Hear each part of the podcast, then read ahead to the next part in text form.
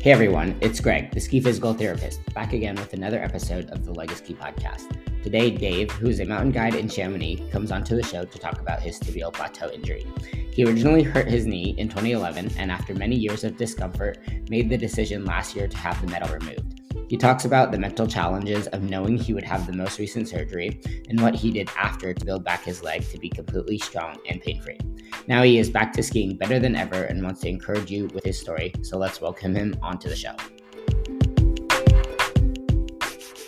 Hey, Dave, welcome to the show. Really appreciate you coming on today. Um, for those that don't know you, Dave, who are you and what do you do? Yeah, so I'm a IFMGA guide based in Chamonix, so, uh, you know, my day to day job is taking people into the mountains on skis uh, and also climbing. Uh, and outside of that, I also do a lot of mountain biking and I run a small mountain biking business as well called Switchback Chamonix, which aims to provide uh, kind of workshop assistance for people. Uh, so it's like servicing suspension, stuff like that. So um, yeah, and I'm really passionate about creating uh, good quality content that helps people to develop their mountain knowledge. And that's something that I've been getting into a lot in the last few years. That's super cool. I think just providing more content for free and allowing people to just see what equipment you need to get out there, and just empowering them is super awesome. Throughout the process of you just building your um, brand of marketing to mountain biking and skiing. Have you ever been injured in that process? And if so, how has that affected your ability to do what you love? Yeah, so back in 2011, I broke my tibial plateau, which is kind of like the top part of the tibia. So, and my understanding of that injury is that there's different levels of severity. And I know a few people who've had the same injury and with more severe consequences. And it's really encouraging to see that even those people are back, you know, at skiing and, and all that kind of stuff. My injury wasn't super severe. I was actually kind of, uh, I had to be off my uh, off my leg for about six weeks, and then it was a bit of a process to then build uh, back up to be able to ski again. Um, and I left the metal work in my knee because I had to have, uh, I think it was six or seven screws and a metal plate. And I left that in for about 10 years and I didn't basically really think about it um, that much, but it, it always caused me a little bit of pain and discomfort. And actually, last year, I sort of uh, went to see a surgeon and they helped me go through the process of removing that metal. And it's actually been a lot better since taking it out, which has been awesome. Um, and it's given me a lot more confidence to like do the sports that I do. So yeah, it's really cool. But that that process of kind of um, going into an operation that you know is going to happen was actually kind of nerve wracking because I think when you have an injury, um, you know, it's kind of like one minute you're skiing along and then the next minute you're in a hospital, you know, and you don't really have time to think about it. Whereas when you kind of go for um, a surgery that's maybe taking something out of you, that's actually a little bit more difficult to deal with in some ways because there's a sort of date in the calendar and you're trying to do everything that you can to kind of prepare for that date. And then you know that after that date, you're not really going to be able to do the things that you were doing before. So yeah, I did struggle with that a little bit, and it was kind of quite nerve wracking. Yeah, so 10 years, that's a quite a long time to deal with discomfort in the knee. Obviously, like whenever you had discomfort, I'm sure you had the mental process of like, is something wrong with my knee? Is it just the hardware? Um, what ultimately led, would you say, to the decision of you knowing, hey, maybe I need to get this hardware taken out and knowing that it was going to come at the sacrifice of not being able to do activity afterwards? Yeah, good question. I mean, I think I got to so I've I've actually so I'm I'm from the UK, but I live in France, and I was for a little while I was in this kind of hazy ground of not really. I was kind of between two health systems, so I had kind of health insurance that would cover me for emergencies, but it wouldn't really cover me for for, for kind of operations like that. So I was kind of between the systems for a little while, and then I managed to get into this the French system, and I was able to sort of create that um, opportunity to take the metal out. And then it was about kind of me deciding deciding to do it and then also deciding what time of year to do it as well. I had to do it at the time of year that would impact the least into my business of guiding. So I had to make sure that it was sometime in the off season basically. And I and I and I got in early and I spoke to the surgeon early and we picked a date well in advance so that I could make sure that it was like set to be the, the right date. And and um, I think going through that process, it was a little bit longer than I maybe wanted it to be. It would have been nice to have kind of had that process be a bit shorter because I ended up having to think about it for quite a long time. Um, but yeah, the day came round and, you know, I was kind of nervous, but I went down and did it. And then, you know, I was very mentally prepared for what it was going to be like, you know, um, and the and you know everything went as they they said it would. They said oh yeah you'll be walking out of the hospital the same day that you have the plate out so you know no worries. And then you know it's about just kind of getting it mobile and moving and everything. And you know that first uh, couple of weeks i think is always the worst when you have an operation like that when you have like bandages and staples and stitches or whatever in the in the knee um, and I and I feel like, well, you correct me if I'm wrong, but as a physical physical therapist, like that's almost like um, that's not really your time to shine. It's kind of like you're you're sort of supporting people through that little period and just trying to maybe get the knee moving or get things working again. But it's not really, you know, it's like there's not a huge amount that you can do. I don't know. Correct me if I'm wrong. Uh, yes and no. I would say in the early stages of rehab, it's really all about just building that range of motion and decreasing the pain and kind of normalizing function again. But then once you kind of have that range of motion and you're able to start loading the tissues, then it becomes more specialized in terms of what you can do to get back to sports. So that's kind of where I specialize to help skiers get back to skiing in particular. Yeah. Yeah. Yeah. And, and um, for me, I was doing this whole process in like uh, November time, so it was right ahead of the ski season. Uh, so I knew that I wasn't going to be firing on all four cylinders or whatever at the start of the winter, but I kind of came to that. Um, I, I was okay with that, and, and I did a lot of pre training before I did the operation, so I was feeling kind of as strong as I possibly could, or almost as strong as I've ever felt actually before having the operation. I think that was a really big um, big help. Uh, and then actually, when the ski season started, you know, I felt totally normal. I felt totally great. So that whole process, um, in the end, it played out really well. Um, but yeah, psychologically, yeah, just going into that thing at the start was a bit nerve wracking. So. Yeah, I'd love to just reemphasize what you just said about getting the preparation done before you actually had the surgery. I know there's a few people that listen to the podcast or that follow me that maybe have ACL tear, and a lot of them ask, is it possible to get back to skiing without having surgery? For a very small percentage of the population, they're going to be able to get back to that. But for those that attempt to do um, skiing without surgery and it fails and they ultimately need the surgery, they're going to be in the same situation that you were in for that hardware removal removal, where now you have a surgical date planned, you have this anticipation building up through that. And I think getting as much preparation as you can, like you've said, for the training, at least leading up to that, means that the training afterwards, you don't have to do as much because you've already taken care of that before you've had the surgery. Now, you were talking yeah. about some of the mental anxiety kind of going into that. Were there any strategies or any things that that you found that was particularly helpful for you leading up to surgery and then maybe directly after surgery that helped you get through some of those mental hurdles? Yeah for sure. I mean having having the time to be able to do a lot of training and do a lot of um, like preparation like you're saying you know it's, it's really good to, to do that. I think that actually helped me mentally. I was like okay the stronger i can be the sooner i can kind of bounce back from this the second surgery and the sooner I can feel more normal on the skis again. So, you know, I was putting all my available energy into training um, at the start of, or you know, sort of at the end of the summer last year, uh, moving forward into into the fall, and then you know, I was feeling and, and I think that really helped me um, not think about the the surgery too much and kind of get too nervous about it.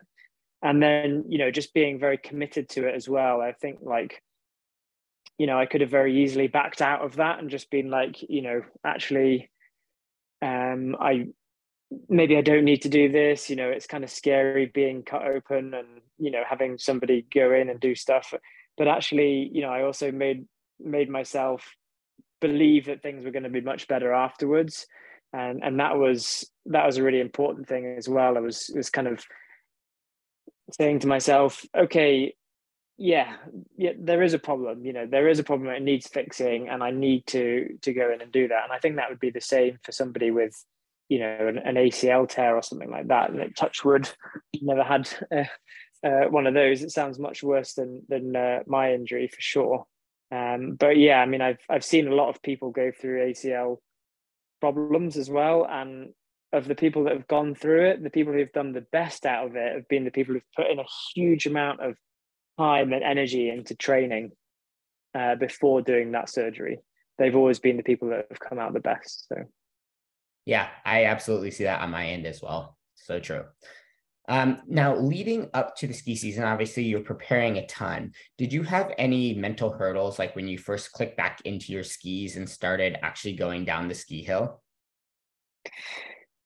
It did feel a bit weird to start with. Yeah. I mean, you know, the way that the surgeon was describing my surgery, because he's taking like six screws out of my tibial plateau, he's like, you know, it's kind of like it's kind of like Swiss cheese, you know. He was like, there's kind of holes in the in the bone, you know, it's not going to be as strong as a normal bone. So you need to take it slow, and you know, and that did affect me um, in feeling 100% to start with because I was kind of like, well, what if I have a heavy landing or something, or you know, accidentally hit something that's hard? You know, that could really that could set me back or it could be you know kind of catastrophic and start starting again so i was i was holding back to start with and then at some point i had to kind of get over that fear because you know it's kind of like okay it's been a, a decent amount of time now the bone should be kind of fully um, bone rather than you know just with a bone with holes in it so um so when i got over that it was you know, I started feeling like I was skiing a lot better for sure. Yeah, a common a common question I get for that recovery process is like, when did you make the choice to go just from like skiing on piste to transitioning back to putting on skins and actually skinning up? Was that right away, or did you take some time? And how did you know it was like the right time for you to put on those backcountry skins to get uphill? Yeah, so I was I, I did start doing some um, backcountry, we call it sort of ski touring, um, and I was very careful to make sure that I was either skiing, you know, kind of easy groomed snow back down, um, or taking a lift down to start with, you know, um, which is something that we have the luxury of having out here. Is you know they have groomed uh, groomed runs that you can come back down on.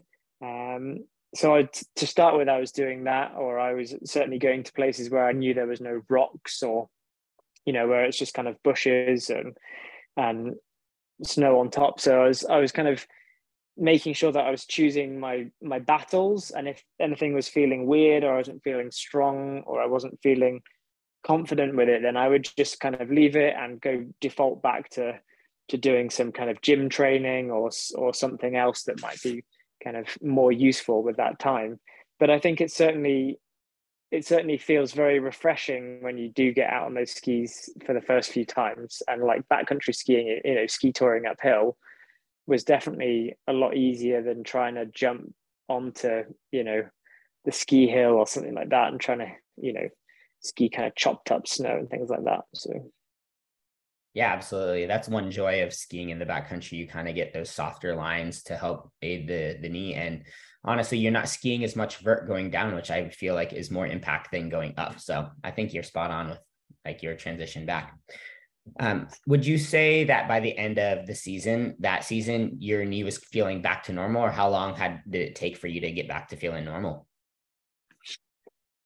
Yeah, so it feels it feels pretty much back to normal except um, I do have a little bit of um, kind of scar tissue left, or the the scar is kind of still a little bit stuck down.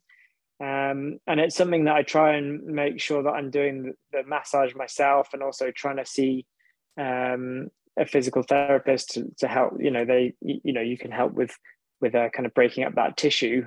Um, but then I sort of find that I don't have enough time. I'm very busy with with work and family life and everything. So um, trying to actually sit down and work that tissue out is is a little bit.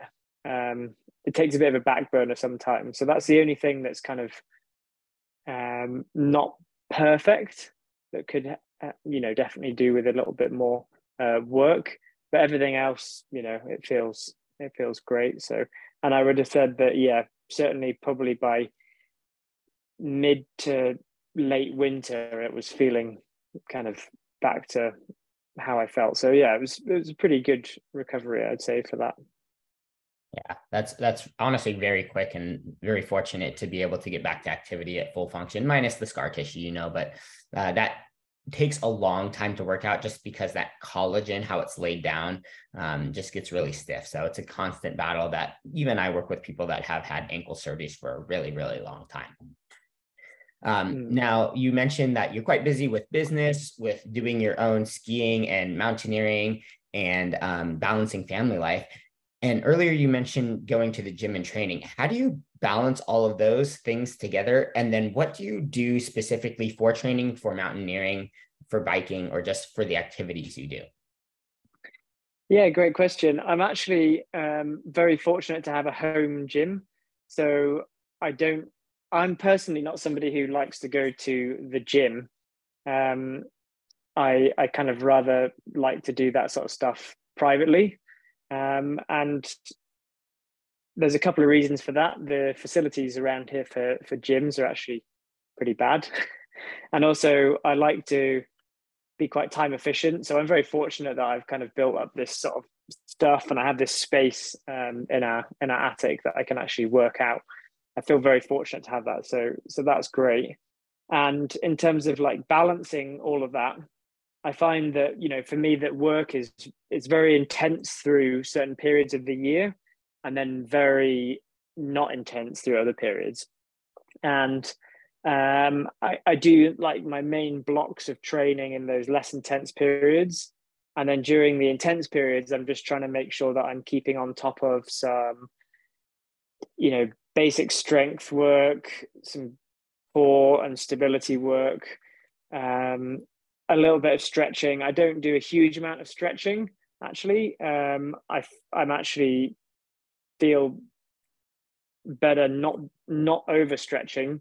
Um, I found that actually um, for me, I'm fairly flexible as it is. I don't need to be more than more flexible than I am.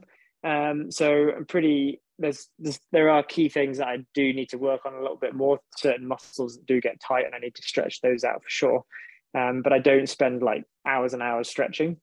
Um, yeah, so I just kind of trying to fit that in to what I'm doing. If I have a bit of a down day, I'm trying to make sure I do something. Um, and actually, you know, my daughter's quite young, uh, and she, so she's like seven months old, so she really likes jumping in this sort of um, we call it a jolly jumper. So she loves jumping in this thing. So more or less at the end of each day, I'll like take her upstairs, put her in this little jumping seat thing uh, and she kind of hangs out and jumps around in that and i just try and do as much as i can around that and then you know move on with the evening and try and cook and sort gear out and talk to clients for the next day. So it's kind of it is a hectic schedule sometimes um, but it's just trying to make it work you know and just trying to fit things in and and trying to yeah. Uh, and then and then yeah as work starts to wind down that's when i'm really sort of focusing more on on training. And i find that i get a lot of base fitness from my work. So i'm not trying to add in a lot more like volume of aerobic stuff on top of what i already do. You know i kind of get enough from from guiding. And then yeah i'm like and then maybe i'll ramp that up a little bit more as i stop guiding. And then i'll yeah it's all about about balance. And i, and I wish that actually when I was, I wish I'd learned more about this kind of stuff when I was younger. I feel like um, I could have potentially been more of an athlete at this stage if I'd learned more about it when I was sort of in my uh, late teens, early 20s. Um, so I really would encourage uh, young people to just kind of learn more about this this sort of stuff because it, it really helps later in life. Yeah, absolutely. And that's something that I try and promote um, in just the free videos that I put on or my exercise uh, programs that I put out there as well. One thing that I want to touch back on, you were mentioning that you don't stretch, and that's actually a topic that I really like to talk about because a lot of people message me thinking that stretching uh, they got injured because something was tight or the, if they do the right stretches they're going to get like better or rehab faster. And that's actually a fallacy in today's society. And i don't know where we got this idea or notion that if something's tight we need to stretch it out and that's going to be the fix. Something gets tight because of a muscle imbalance and it's because that muscle is working overtime to compensate for the muscles that aren't working well and that's become because it comes tight. So if you're stretching out a muscle that becomes tight you're more giving yourself a band-aid treatment where you're kind of going and like putting a tape on where the leak is but you're actually not going and finding like why did the leak originate in the first place and trying to correct all those things. So yes stretching is effective to relieve the pain but if you really want to get rid of something in the long term you really have to find like why is that muscle working overtime um, and that's kind of the secret to to yeah identifying why muscles get sore or muscles get tight but mm, yeah, that's that's exactly how it was described to me, and and I you know so and now I know like when something's tight, okay, yeah, stretching is going to help alleviate that pain, but it's like actually okay why what let's get to the root cause of it. And I, and I don't just kind of I don't just like okay I'm going to stretch like this this this and then you know I kind of like I do a bit of stretching basically. You know that's that's uh, and it doesn't and I don't feel like the injuries that I have ever really come from the lack of stretching.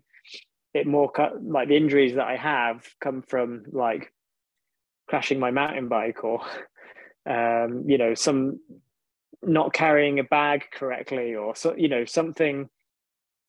It's something else other than it being that I need to stretch anyway. Yeah, yeah, precisely, precisely.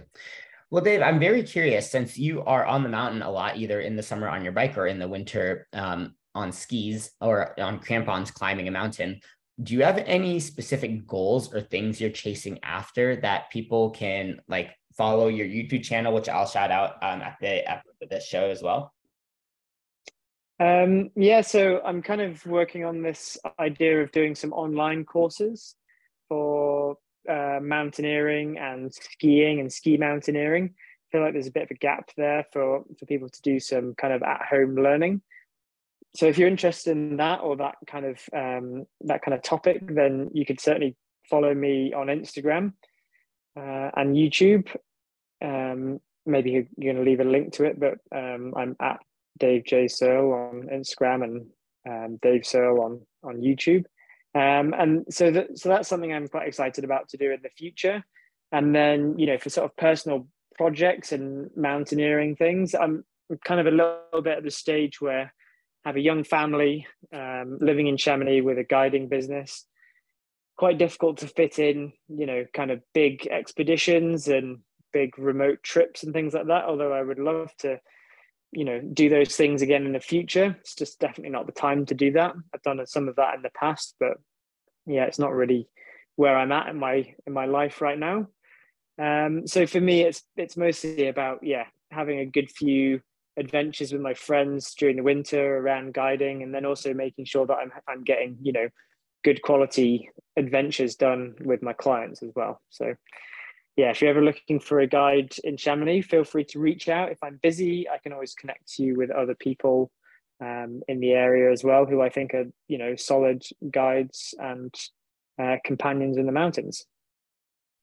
Awesome! I would love to maybe come out to Chamonix one day and just like have the full experience. I think if you're going to do it and you're going to go to the Alps, that's the way to do it. Just go all in.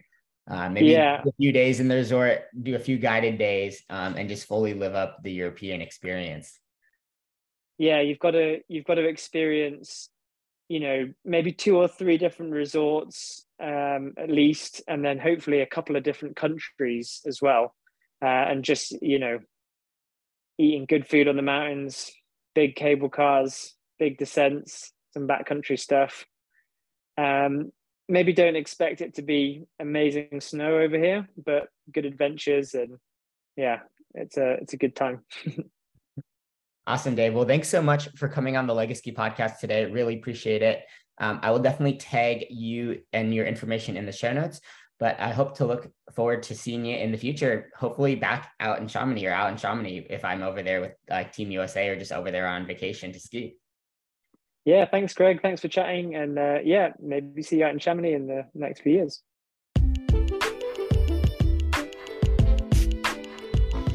Thank you so much for listening to today's episode of the Legacy Podcast. If you like what you're hearing, please share this podcast with your ski community and follow it so you don't miss another episode. Also, if you have a cool story and would like to be featured on the podcast, please reach out to the team. Lastly, if you're interested in working with me, you can book a strategy call at www.meettheskipt.com, where I'll help you figure out the next best steps to keep you moving towards your journey of a lifetime of skiing.